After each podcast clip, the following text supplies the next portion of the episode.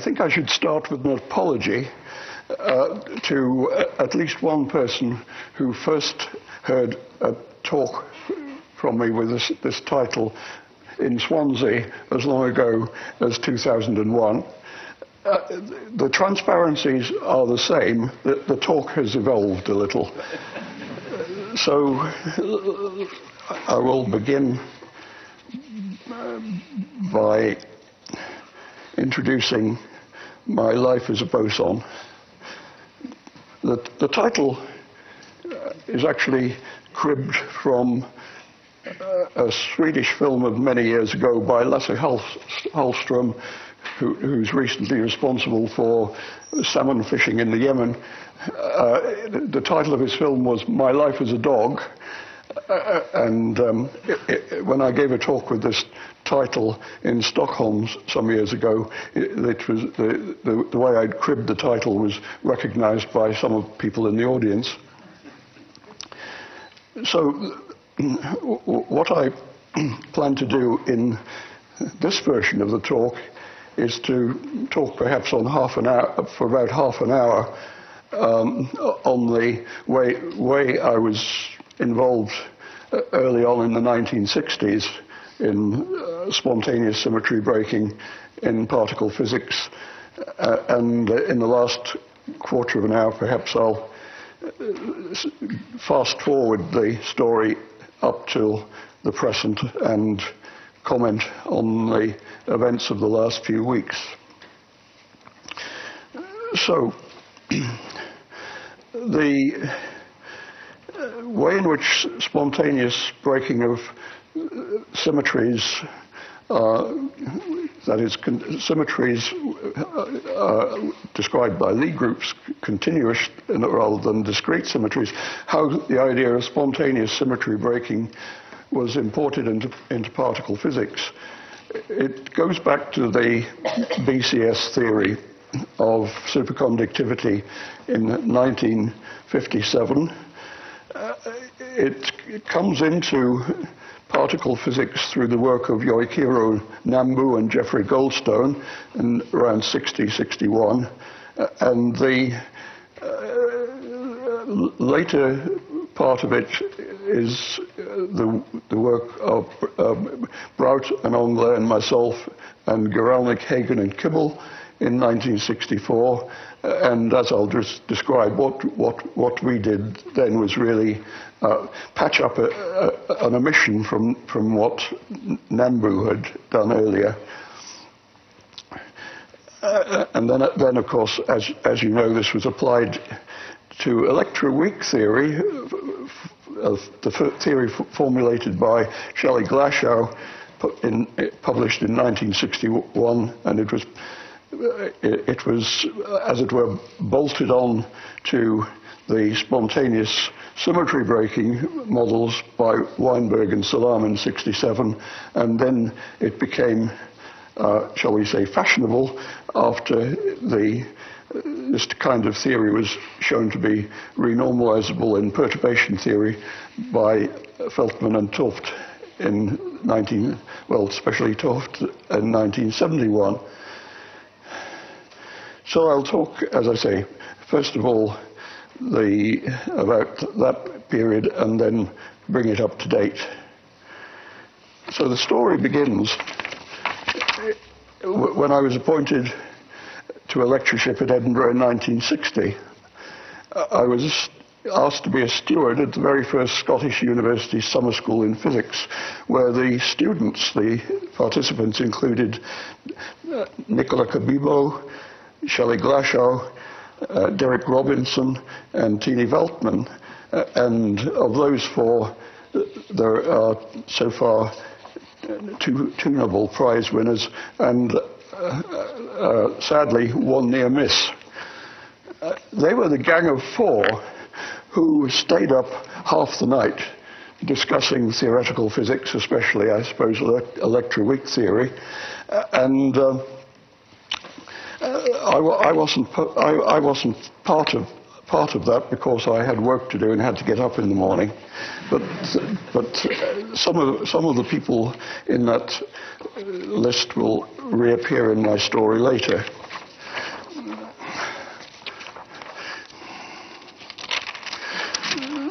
So the, briefly, I'll just in, indicate the early history of spontaneous symmetry breaking of this kind. It, it begins with Heisenberg's uh, model of ferromagnetism and uh, the, the uh, existence of a de degenerate ground state for a system at infinite volume in, in condensed matter theories.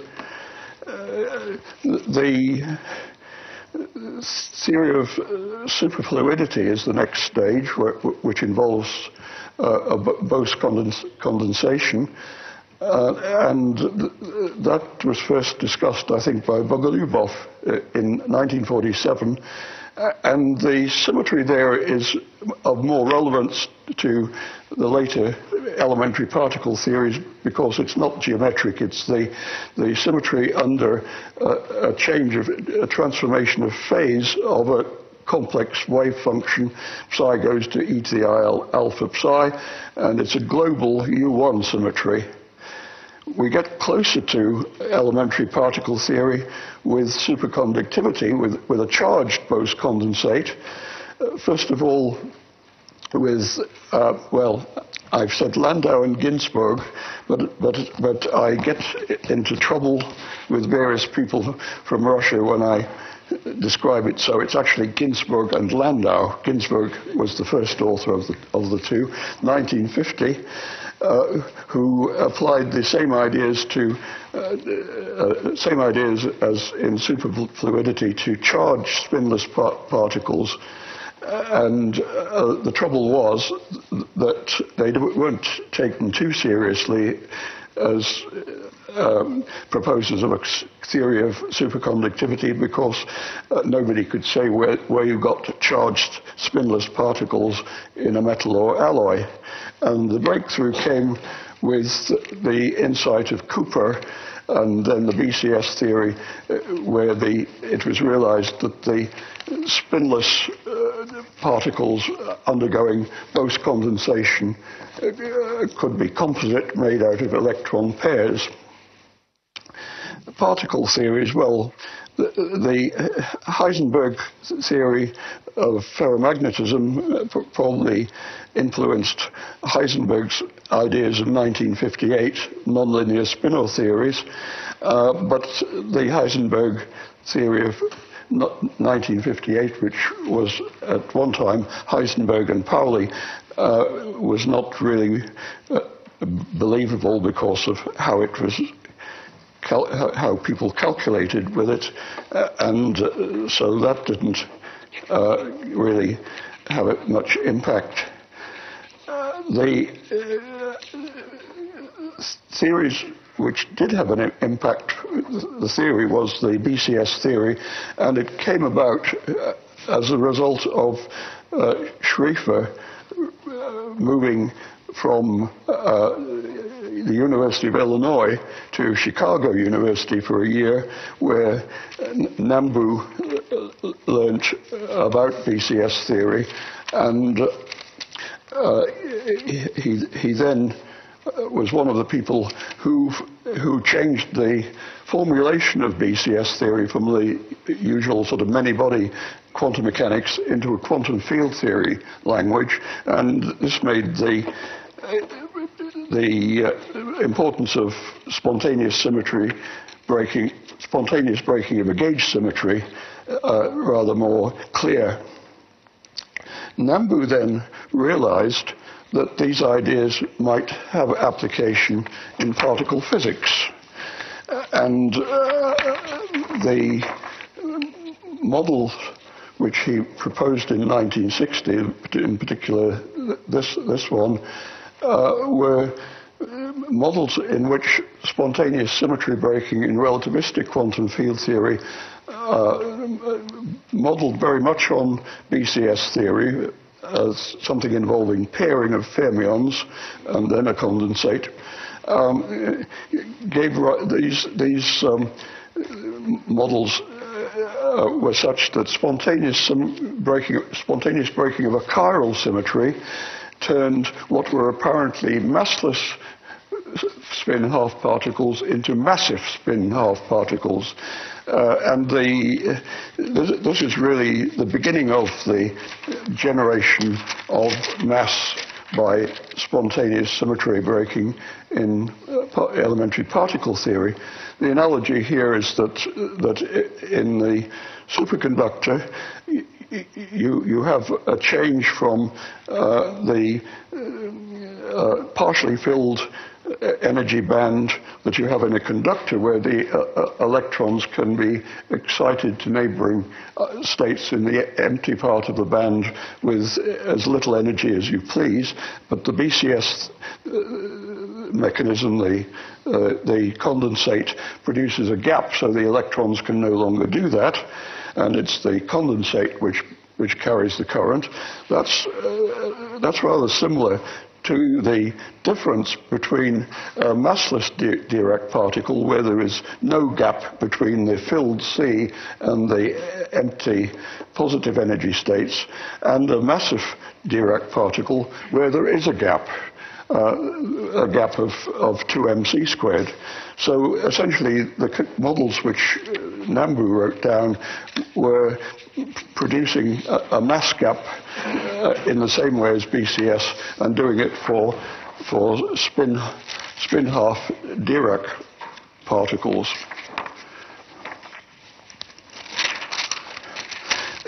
Goldstone uh,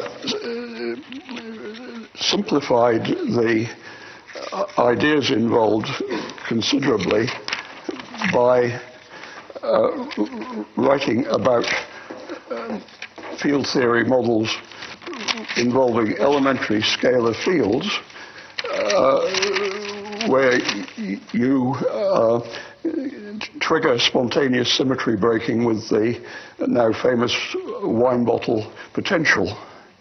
And the, um, the, the uh, Goldstone models are like uh, the uh, Ginzburg-Landau uh, model for superconductivity. Uh, they're simpler to understand, but maybe uh, it, it, doesn't necessarily follow that that way is, is correct, of course. And here's a comment which Robert Brout, who unfortunately uh, died a few, not, not very long ago, uh, quotes from Weisskopf at a Cornell seminar. Particle physicists are so desperate these days that they have to borrow from the new things coming up in many body physics like BCS. Perhaps something will come of it. Uh, that's, I think, the, the seminar which uh, triggered Brout's interest in this kind of, of uh, of physics because uh, Robert Brout, um, until 1964, was known mainly for his work in condensed matter physics and phase transitions, and uh, he worked uh, worked at University of Brussels, where the uh, department was was very much oriented toward condensed matter and statistical physics. Now, the trouble with Nambu's way of doing things, which was essentially a BCS type model, uh, but uh, not including uh, electromagnetic effects, was that the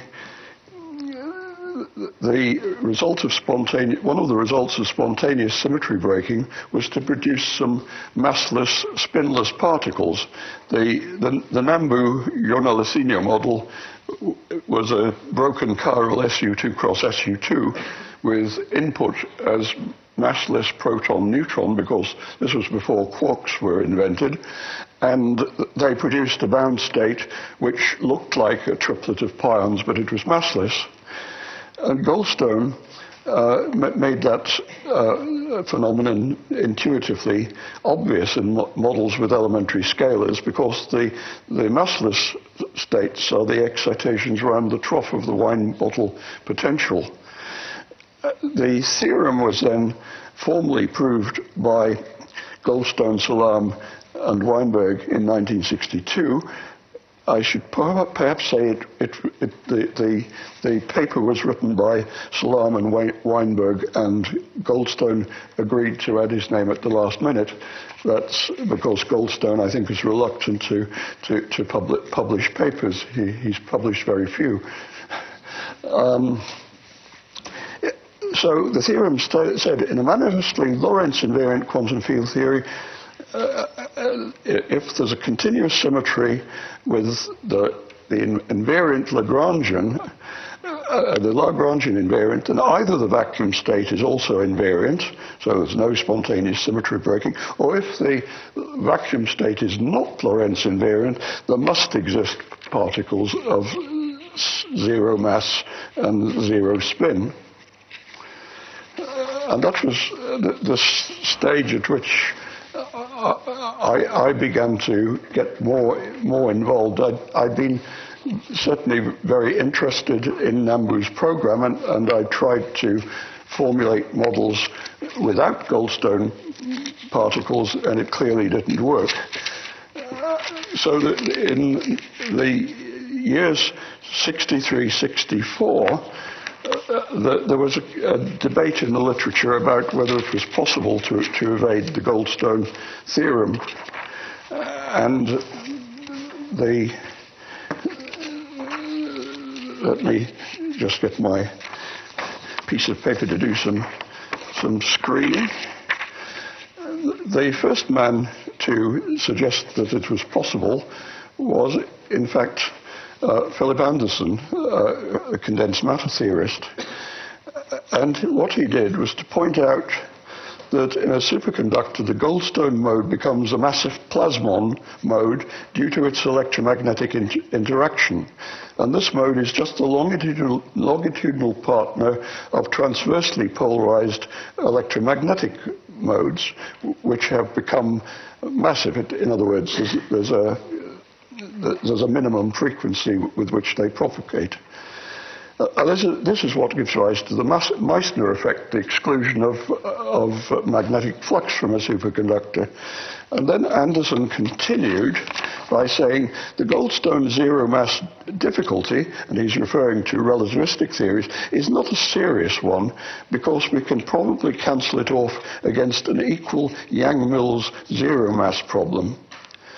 However, the trouble with, with Anderson's paper was that he, he, he, he really didn't address the situation uh, as it was in 1963 because he didn't he didn't confront the theorem, and people were were beginning to believe that in a relativistic theory this couldn't work.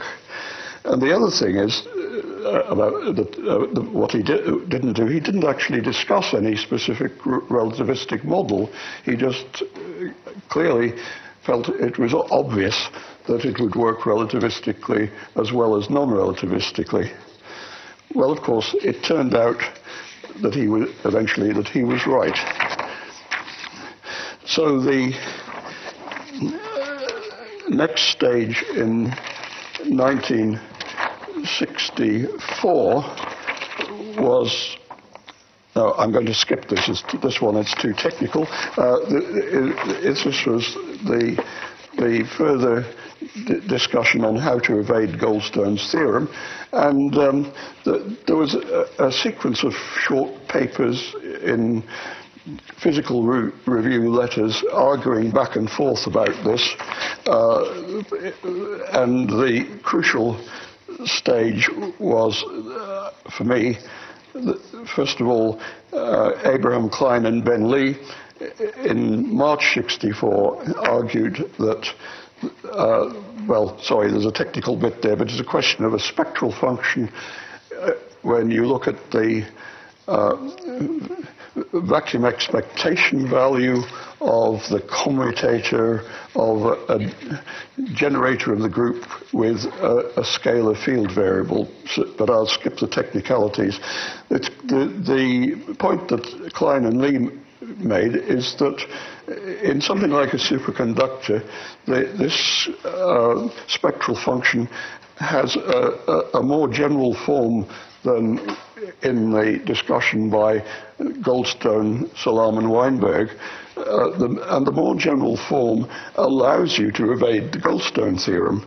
But the more general form involves uh, something which specifically picks out a frame of reference, uh, which is uh, for uh, something like a superconductor, the frame of reference of the background in which the superfluid moves. That there is a preferred frame of reference relative to the superconductor. And they thought maybe this could be done relativistically too.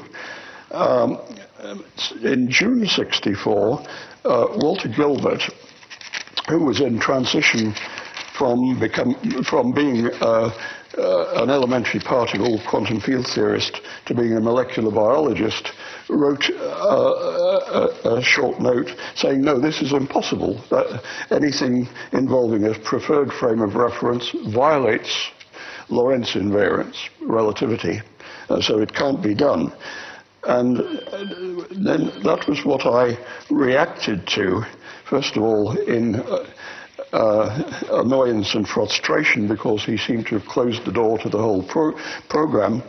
And in July 64, after reading his, his paper, which took uh, about a month to cross the Atlantic by snail mail, um, I, I realized that there was a way out and that the way out was if you have a, a, gauge field, uh, in other words, field of an electromagnetic type coupled to the current, uh, the current associated with symmetry.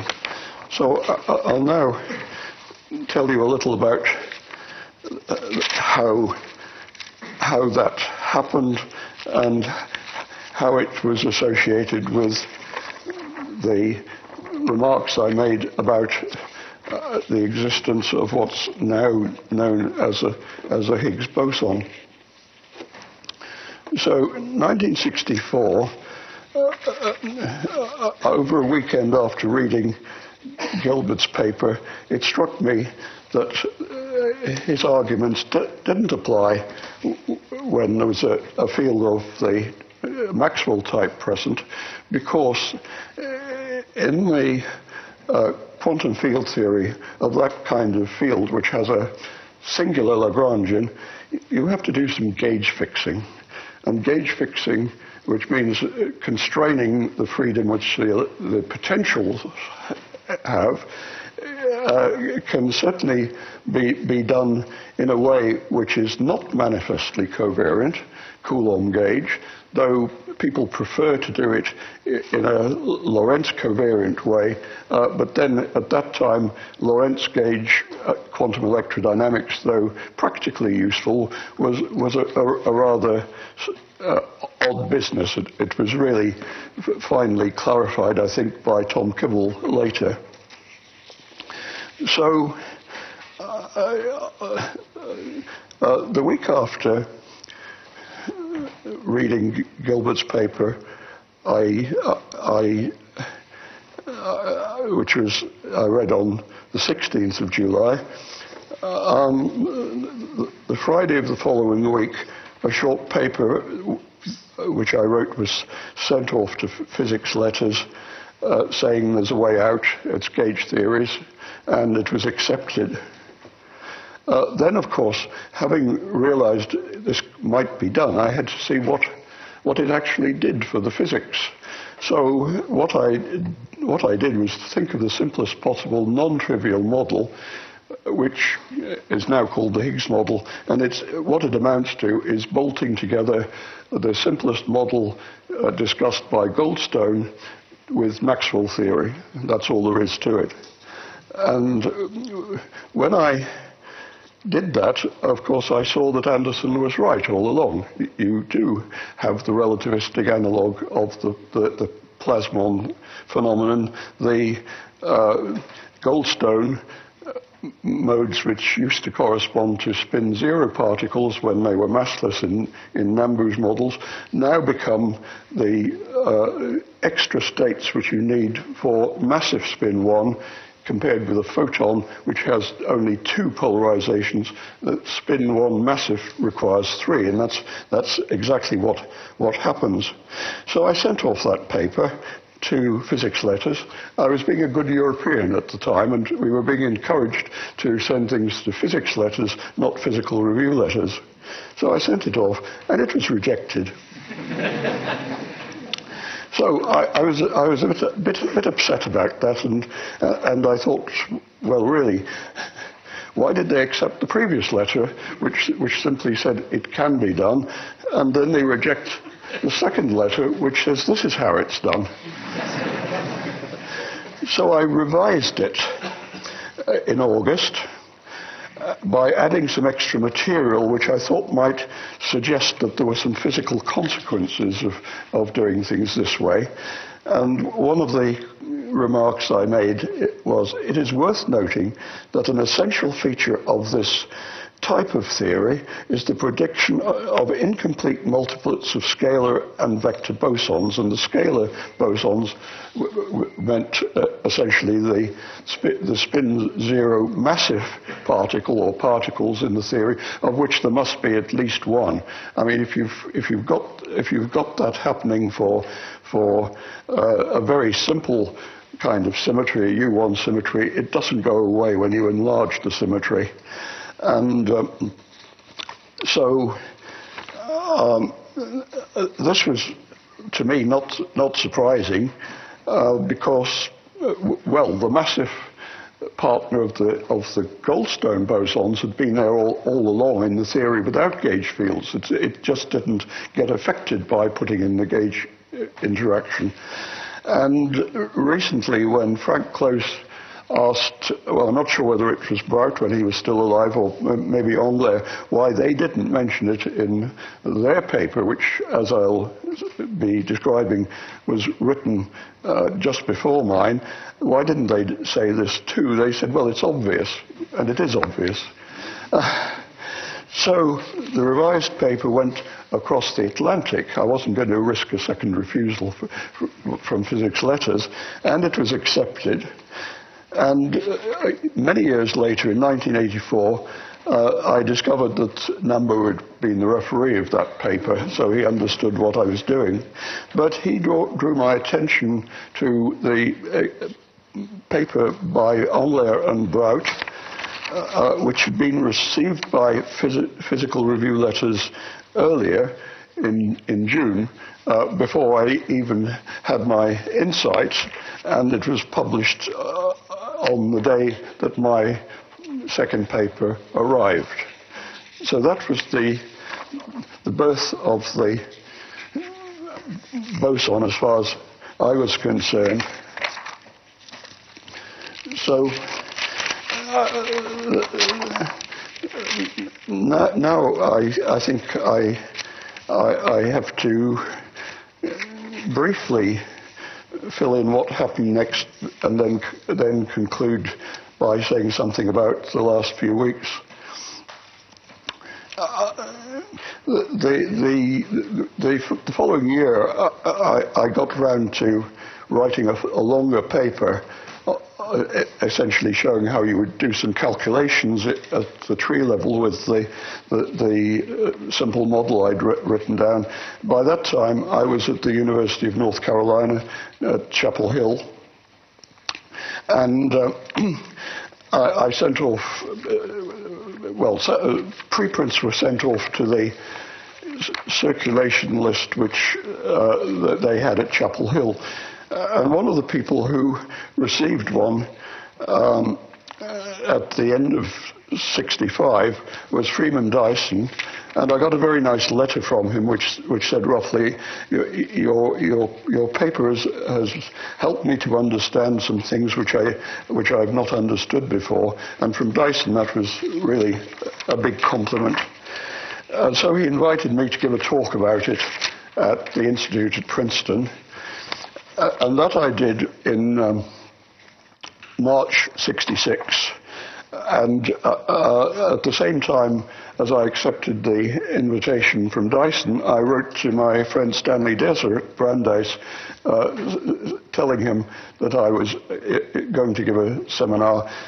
Uh, we, we previously met at a conference in London, and he'd, he'd said, when, when you're giving seminars on the up the east coast. Let me know, and I'll arrange something in the Boston area. So I gave a, a seminar at Princeton at, at the Institute uh, before an audience largely composed of axiomatic quantum field theorists who thought, thought the theorem, the Goldstone theorem, had been proved really rigorously using C-star algebras. And before I gave the talk, uh, Klaus Hepp, whom I'd met some years before, told me I must have made a mistake because Kastler Robinson, or that's Derek Robinson of the Gang of Four, and a man whose uh, name I don't know the pronunciation of, is Swieca. Aubrey, you probably know. Anyway, anyway, uh, he, he told me I must have made a mistake. But uh, I heard afterwards that I'd convinced Arthur Wightman that there was something in this, and therefore I, I, I'd, I'd got by it at the Institute. And the next day at Harvard was a, um, a much more lively occasion where my seminar turned into a, a kind of dialogue between me and the audience. And um, I learned afterwards that, that when I met uh, Sidney Coleman a second time in 1979, he said, Oh, yes, I remember you uh, back in 1966, we, meaning he and his, his, his friends, were looking forward to tearing apart that idiot who thought he could get round the Goldstone theorem. But anyway, I, I, I think I won, won on points at that, that seminar too. And the, the uh, slightly sad thing about the occasion was that uh, Shelley Glashow was there and came up to me after the seminar and said, That's nice model, Peter. But it didn't, it didn't occur to him that it might do anything for what he had uh, formulated back in 1960, 61. And I hadn't really heard enough about his electroweak theory. Uh, because, uh, uh, as I say, I was busy when the Gang of Four had their discussions. And anyway, as I discovered years later from uh, Nicola Cabibbo, they'd been smuggling wine, which I was supposed to look after as the, as the steward of the school. They'd been smuggling it uh, into a, a, a, little cache in the grandfather clock in the basement of Newbattle Abbey College where they held their discussions. So I, I, I didn't know as much about Glashow's work as I should have done. Okay, so I must get to the end of this part of the story. Uh, uh, you, I'm sure you, you, you know all about the subsequent stages involving uh, Weinberg and Salam and Veltman and 't Hooft, Uh, and uh, the consequence of 't Hooft's uh, proof that massive Yang-Mills theory can be renormalized uh, provided that the mass comes from spontaneous symmetry breaking. Uh, that was presented at the Amsterdam EPS conference in 1971. And then uh, a year later came the high energy, big high energy physics conference at Fermilab, 72, and uh, at that stage, uh, the rapporteur of, uh, on the subject of electroweak uh, theories, uh, Ben Lee, plastered my name all over everything to do with spontaneous symmetry breaking uh, in particle physics. And the, the other people involved were simply mentioned in a footnote, and I think they didn't like it. and um, the, um, I think the reason this happened was that I met Ben Lee, uh, for, who was that's that's the Ben Lee who was part of the debate on the Goldstone theorem.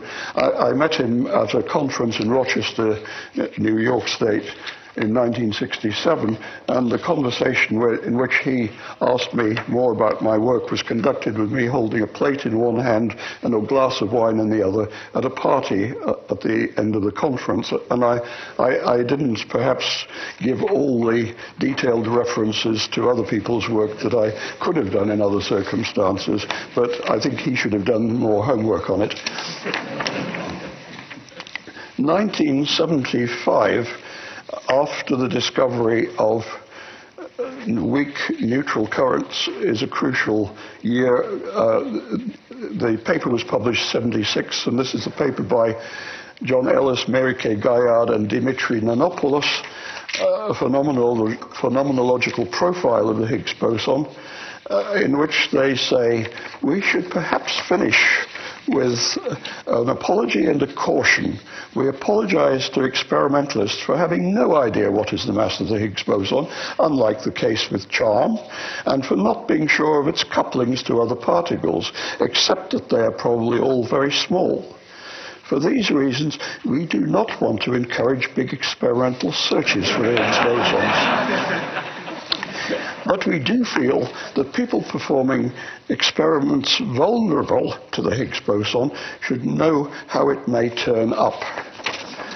Contrast uh, 1989, uh, just around the time when, when LEP uh, began to operate, and it, the, the four people who wrote the Higgs Hunter's Guide, which was intended for people at the ill-fated superconducting super collider in Texas, said the success of the standard model has been astonishing.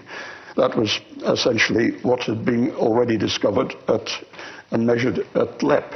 This, sorry, not at, not at, at, at LEP. This was uh, the, the things which had been uh, looked at even before LEP started, started up.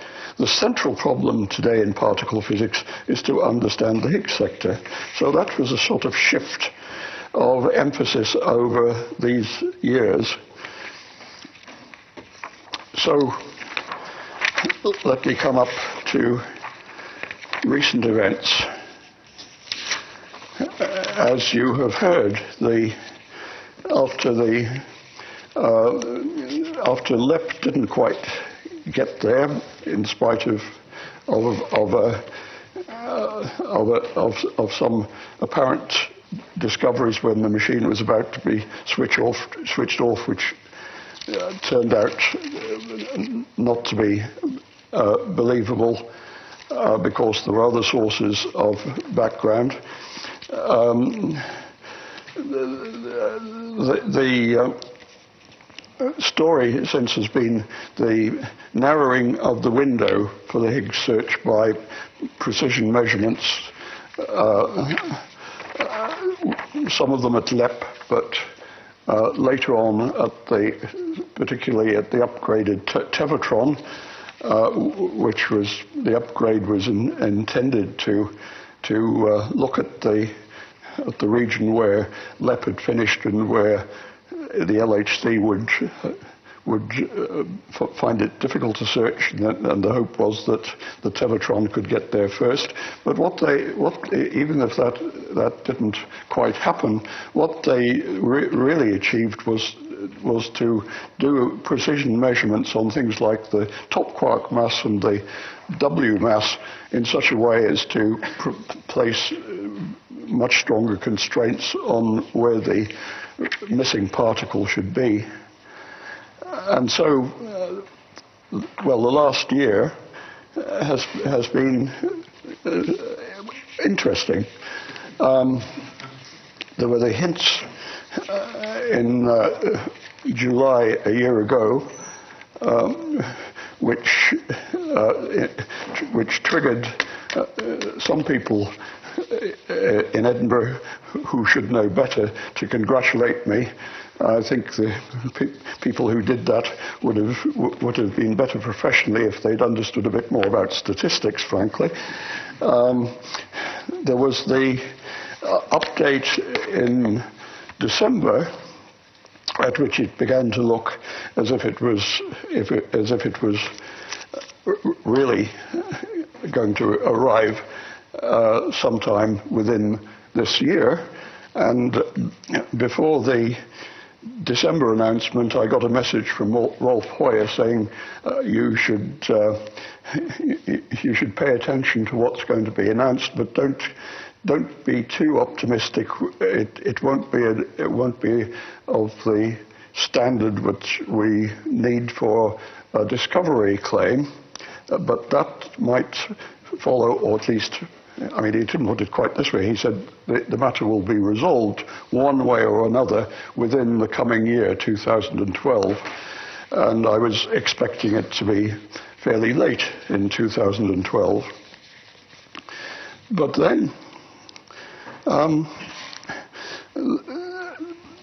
in the last uh, few weeks, I, have been giving um, well talks and doing various things at various places around the country which have uh, people working on Atlas and CMS, and I had seen a, a, a blog which which which suggested that, that although the amount of raw data was was was plenty to to settle the matter, the analysis couldn't happen uh, to the extent of a conclusive uh, an announcement in time for the Melbourne conference.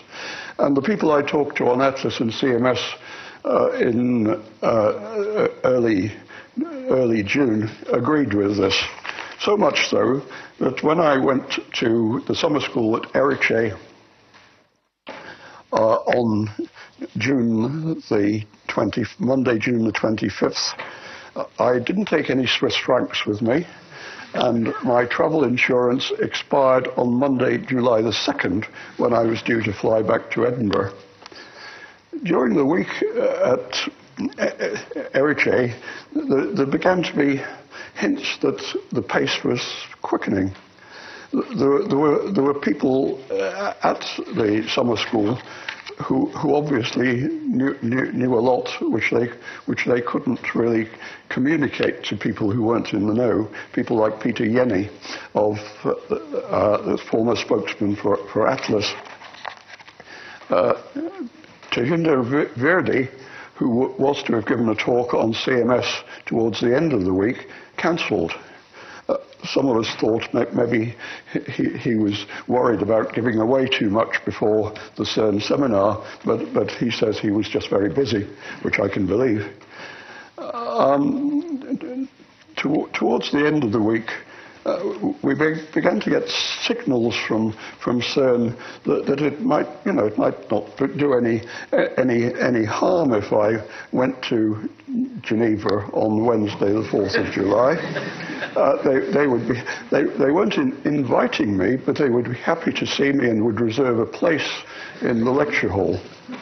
Uh, then, then it was discovered that uh, uh, Gerry Guralnik and Carl Hagen had invited themselves. Uh, the next news, uh, I think, was that uh, Francois Englert had decided to come and, and was getting some, some encouragement. And um, the final stage came on Saturday, the June the 30th, over lunch when a message came through to my colleague Alan Walker uh, from John Ellis, who, who, who said, Tell Peter that if he doesn't come to CERN on Wednesday, he will very probably regret it. At that point, I said, Okay, I'm going. Uh, and um, before the seminar, on the Tuesday evening, um, Alan Walker and I were in, in, invited to dinner with John Ellis uh, uh, outside Geneva, and uh, uh, another of the guests was, was Chris Llewellyn Smith, who was uh, staying with him. And um, before dinner, uh, John opened a bottle of champagne. So that suggested what the next day was going to be like. But the actual seminar itself was an amazing experience. It was a very emotional occasion for a lot of people. And uh, at the end, when the Five Sigma discovery was, was announced, uh, people really went wild. They, they, there was a standing ovation for the, for the, uh, for the experimentalists. Uh, there was stamping and, and, clapping, and it was a, a bit rather more like uh, the end of a football match where the home team has won than a scientific seminar. Uh, so uh, that, that, that, that, was it, that was it. I mean, the uh, announcement from Rolf Heuer was, was still, of course, cautious because there was still a lot of measurements to, to make. But he said, I think we've got a Higgs boson, not the Higgs boson. We still have to find out more about this particle. Uh, and so that's the, I think, the conclusion of one, one phase of my life as a boson. Thank you. We have time for some questions. I wonder if there are any. Mark. Thank you. Um, so now that we've got the discovery, lots of physicists are being asked by their friends, what difference does the Higgs boson make to the world around me? So could you say something about, for example, which properties of an atom are determined by the Higgs boson and which are not so dependent on it? Which properties of an atom are determined by the Higgs boson? Of, a, of an atom? Uh, well, um, uh, I mean, uh, I think when, when you're looking at, at, atoms, molecules, the whole of chemistry and the whole of bi- biology, uh, a, great deal of, of the particle physics that we know and love uh, is rather irrelevant. Uh, because uh, to a large extent, all, all, you need to know about is, is electromagnetic interactions and quantum mechanics, and um, well, even things like the existence of the weak interactions and radioactive decays uh, are more of a, of a nuisance in, so, shall we say, biology than, than any help in understanding. Is that a, a fair answer to your question? Well, I, guess, I guess I was thinking maybe the fact that the electron gets its mass? So the, um, I mean, first of all, of course, uh, I don't think I need to. I don't think I need to remind this audience that uh, the the way that some people talk about uh, the the well the the Brout Englert Higgs Guralnik Hagen Kibble et al. mechanism gives mass to to all of matter, that, that, that what it, what it, that's not not the case. It, it, gives it simply gives the it provides a sort of initial seeding of the mass. It gives it to the leptons maybe, and it gives it to quarks. But but when it comes to anything more complicated than quarks, like nucleons, uh, there are far more important things involved, like uh, the way that quantum chromodynamics works. Uh, so. Uh, okay, well, um, maybe maybe maybe the, the explanation about of of the electron masses is is is is right. That's that that I think I I, I believe. Um, but as far as um, atomic physics and chemistry and all the rest are concerned, who cares?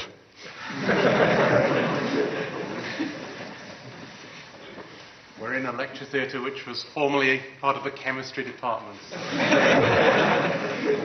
we have any other? Uh, any other? Yeah, Tom.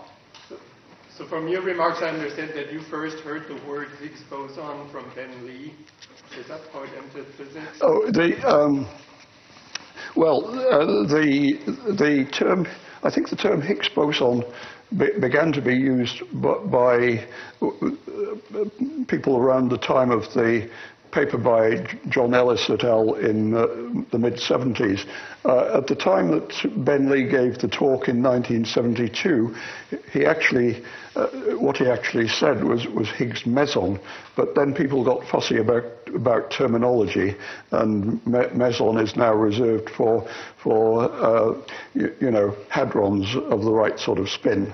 Uh, so it, it, was it was Higgs meson then in in in uh, 1972, but but then it was you know that my name was applied to to everything, and I more or less uh, disowned it. That uh, in 1984 at a co- conference on uh, the, the history of of weak, weak interactions uh, in Racine, Wisconsin, and uh, said the only thing I, thing I, I, I, think might be justified having having my name attached is is the Higgs Higgs boson because I think I was the only one who explicitly pointed out that it should be should be there. The, as I told you, uh, Brout and Englert thought it was obvious anyway. Can I ask actually a technical question? Um, what is your uh, personal opinion on the uh, use of the term God particle? He wants to know your opinion of the use of the term God particle. For me, it's simply a, simply a, an embarrassment uh, because. Uh, I mean, I, I, I, have, have never used such a uh, such a term, and I never never would. And it was, after all, a kind of joke uh, in origin where, where uh, uh, Leon Lederman's publisher didn't like the title That Goddamn Particle, uh, which he wanted to give to his book because the particle was so, so difficult to find.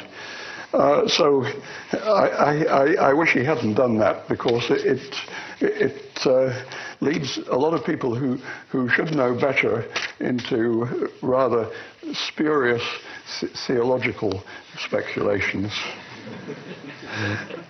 I, I, in other words, I, I don't like it.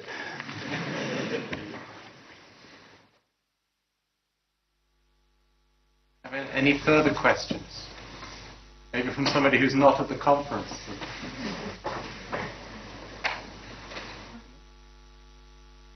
Thomas. So I noticed that in the paper you actually consider Higgs goes to two photons, so that's somehow remarkably prescient. No, he said, for 40 years nobody believed that that would be the channel. Yes, he, he's pointing out that you, you noticed the Higgs goes to two photons channel in your original paper. Uh, oh, I don't think I did. uh, uh, um, I, I, I, thought the only, the, the only no, the, I, I, think the, the, the only decay I discussed in my 1960 66 paper as, as an example of how, the, how you would do calculations at tree level was uh, a conjectured Higgs boson into two uh, spin 1 particles, two, two massive, I think it was that into two massive spin 1 particles which were in the original model, but that's not a photon. So it's, it's not, uh, it's, it's nothing much to do with the, with the real uh, two photon process, which after all is, is, is, a, is a one loop process. These are all tree level things within the, the calculations in the spe specific model. So um, if my mother asks me when I come back from this conference, what is the Higgs boson? She doesn't know anything about physics. What, what would you say to her? How would you explain the Higgs boson to his mother?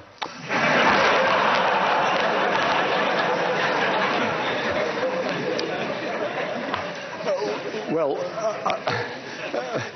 I, I, I, find it difficult enough explaining the, the so-called Higgs mechanism to people who are not physicists, uh, and uh, I, I, don't like some of the explanations which are given by, again, by, by some physicists who, who I think should know better. Um, uh, and all, all, I can say is that um, you know, granted, well, granted a whole lot which which probably wouldn't wouldn't be comprehensible anyway.